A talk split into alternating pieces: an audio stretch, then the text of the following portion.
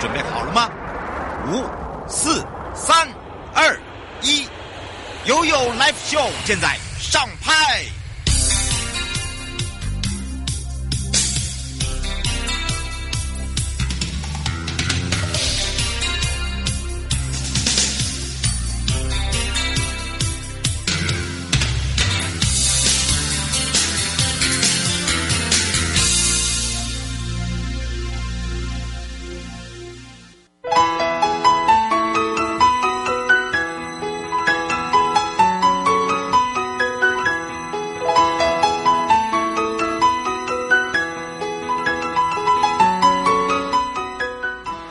再次回到了 You Live Show FM 零四点一正声广播电台，陪同大家。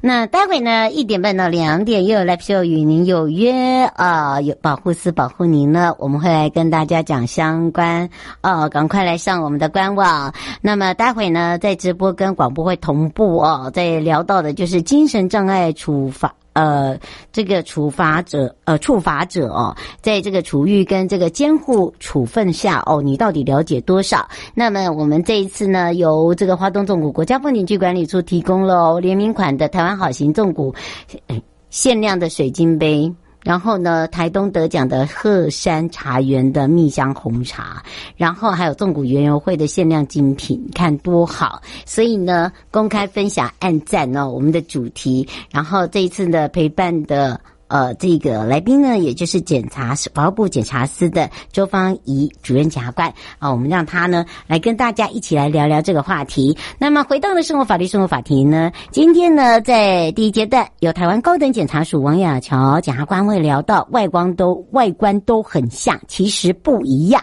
因为今天他要讲实际案例哦，妇童帮主来了。那么再回到呢呢第二阶段，就是台北地检署呢啊，丁焕哲检察官会来讲到一人做事一人当，两人做事怎么当？当然就是要来看看两人做事怎么当，就是变成是共犯呐、啊。在法律上面来讲，怎么会是啊不当呢？就要打屁股喽。好，我们先回到了台湾高等检察署啊，我们来去找找斧头帮主喽。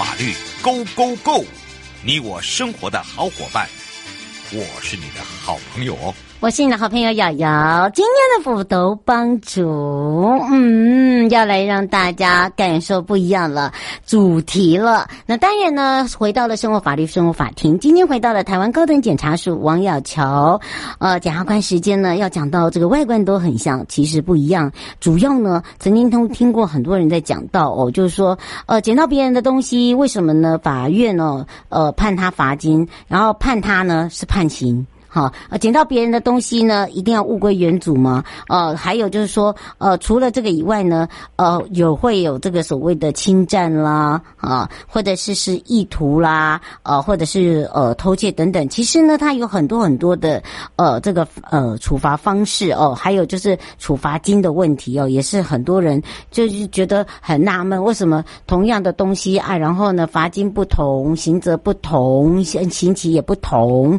啊，到底问题出在哪里呢？好，当然呢要开放零二三七二九二零，我们赶快来让王小乔检察官跟大家来打个招呼了。哈喽，哈喽，主持人好啊，先、那个呃空中的朋友大家好，这边跟大家问午安。是，当然让全省各地好朋友跟这个内地朋友、收音机旁跟我们这个网络上朋友哦，这个了解就说，哎，真的耶，我们每次捡到东西哈啊，然后或者是在这个报章杂志，或者是说在电视上就有人在抱怨说。啊，同样偷的东西，为什么？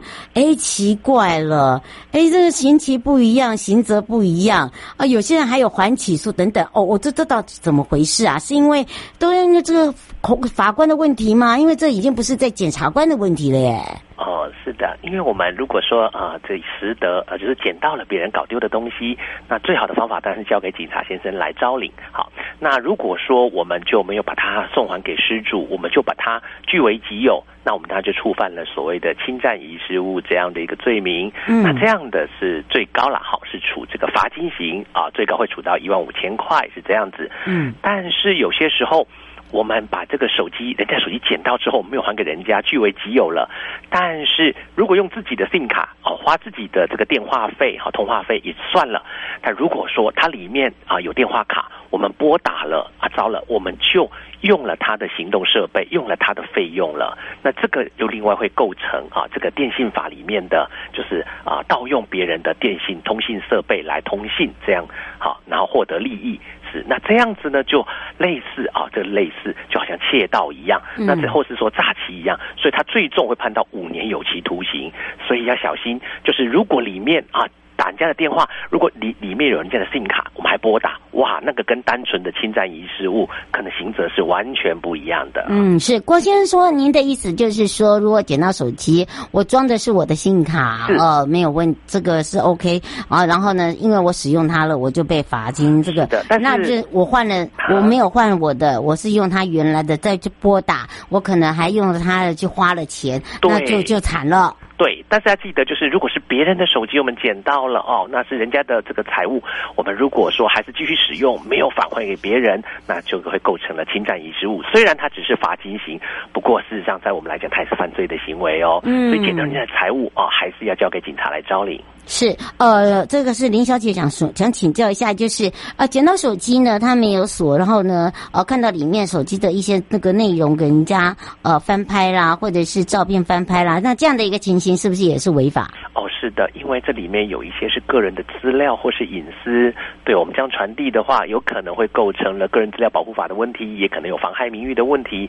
那我们这样传播也可能造成人的困扰，所以当然千万不要好奇，我们就把它去散步或是把它打开。啊，毕竟有一天我们的手机也可能会掉，我们也可能没有上锁，对不对？没有密码，因此最好的方法将心比心，我们把它送给警察先生来招领。是的，嗯，林先生说，如果遇到不小心弄坏别人的物品的话，呃，这个基本上也也也会被对方告吗？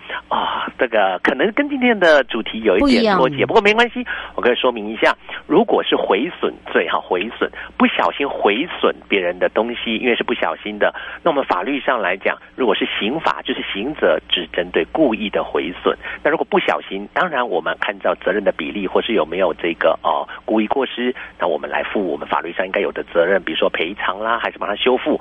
但是啊，刑责方面毁损原则上是故意啊，这样加以处罚。这样子，嗯，是呃，吴小姐说，呃，要如果说是呃，这个借用人家的手机，或者是租用手机，把他手机用坏了，那么基本上呢，呃，呃，这个对方要求赔偿，可是这不是他他的错，他不赔偿，后来被告的话，那这个变成是过失损呃毁损罪，对不对？啊，是这样子了哈。原则上，我们给人家借用东西不小心弄坏了，那我们是看情节了哈。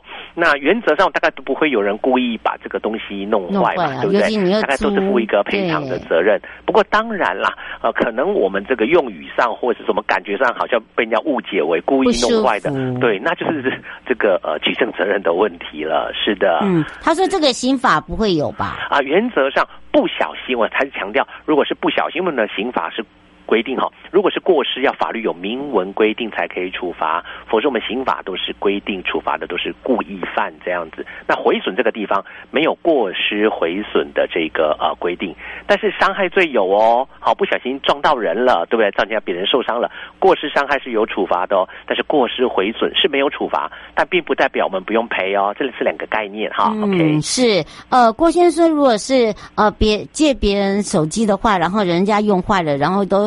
也不理，然后我我这样的话，我可以告他吗？哦，跟您说明一下哈，如果是人家正常的使用，或是说人不小心弄坏了，当然啦，这个部分呃，我们球场什么是民事的责任嘛，对，对不对？这个、但是我们用刑责告人家，同样的，我们现在借手机不小心也会弄坏了，对不对？嗯、用刑责来这个来告人家，可能啊、哦，这个在法律上啊、呃、也是站不住脚的啦。不过当然啊、呃，别人把我们弄坏了都不处理，或是说态度很恶劣，我们会很生气。因此，最好的方法就是。啊、呃，如果很重要的东西，千万不要借人家。如果要借人家，就当做啊，它坏掉了。我觉得这样心情会比较好一点。嗯，是。呃，侯先生说，呃，像之前这个诈骗集团集团没收人家的手机哦，然后又来帮忙这个转账，那他这个罪行呢？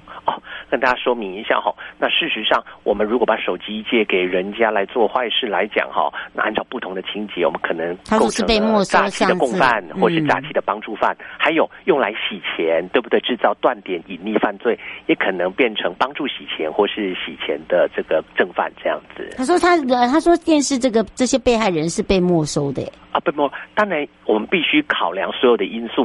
事实上来讲，如果我们能够证明我完完全全是被害，我都没有参与，都不知情，我单纯的被害当然是没有问题啦。嗯、不过很多人参加是半推半就，对、哦，或是说一开始他参加，到最后啊变成啊他们的这个囚犯，或者说被他们拘禁起来，对，所以要看看我们参呃这个参加的情节或是过程，我想也没有办法完完全全来啊、呃、论。但是如果真的是从头到尾完全不知情就被关起来被没收了，我想法律应该也不会去强人所难去冤枉这样子。嗯，是。不过呢，我想到那个电话费，就想到以前哦，有些那个同学都喜欢省钱，然后就拿你的手机打电话。对，那一般来讲，对啊，那个那个，对，我突然想到，哎，所以一般来讲，如果是同学也有这个样这样的大家的默契啦，好，都同意，那无伤大雅，哈，那 OK，有的同学打这往内互打或者免费，那。或许来尽快同意也还好，但是我还是建议大家感情好的时候都没有问题，一吵起架来，哇，那就开始追究。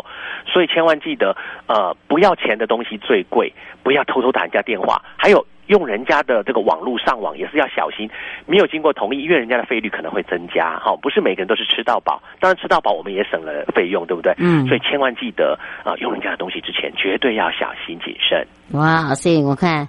是不是斧头帮主来了就帮你解决问题了哈？连这个诈欺的这些哦，跟电话扯得上关系都可以来解决了。所以今天呢，我们外观都很像，其实不一样。哎，把这个实际案例让大家可以多加了解，也延伸了很多的问题可以来解决。那么也要非常谢谢台湾高等检察署王雅乔检察官来让我们大家更多的了解。我们就下次空中见哦。再见，谢谢大家，再见，拜拜。各位亲爱的朋友。离开的时候，别忘了您随身携带的物品。台湾台北地方法院检察署关心您。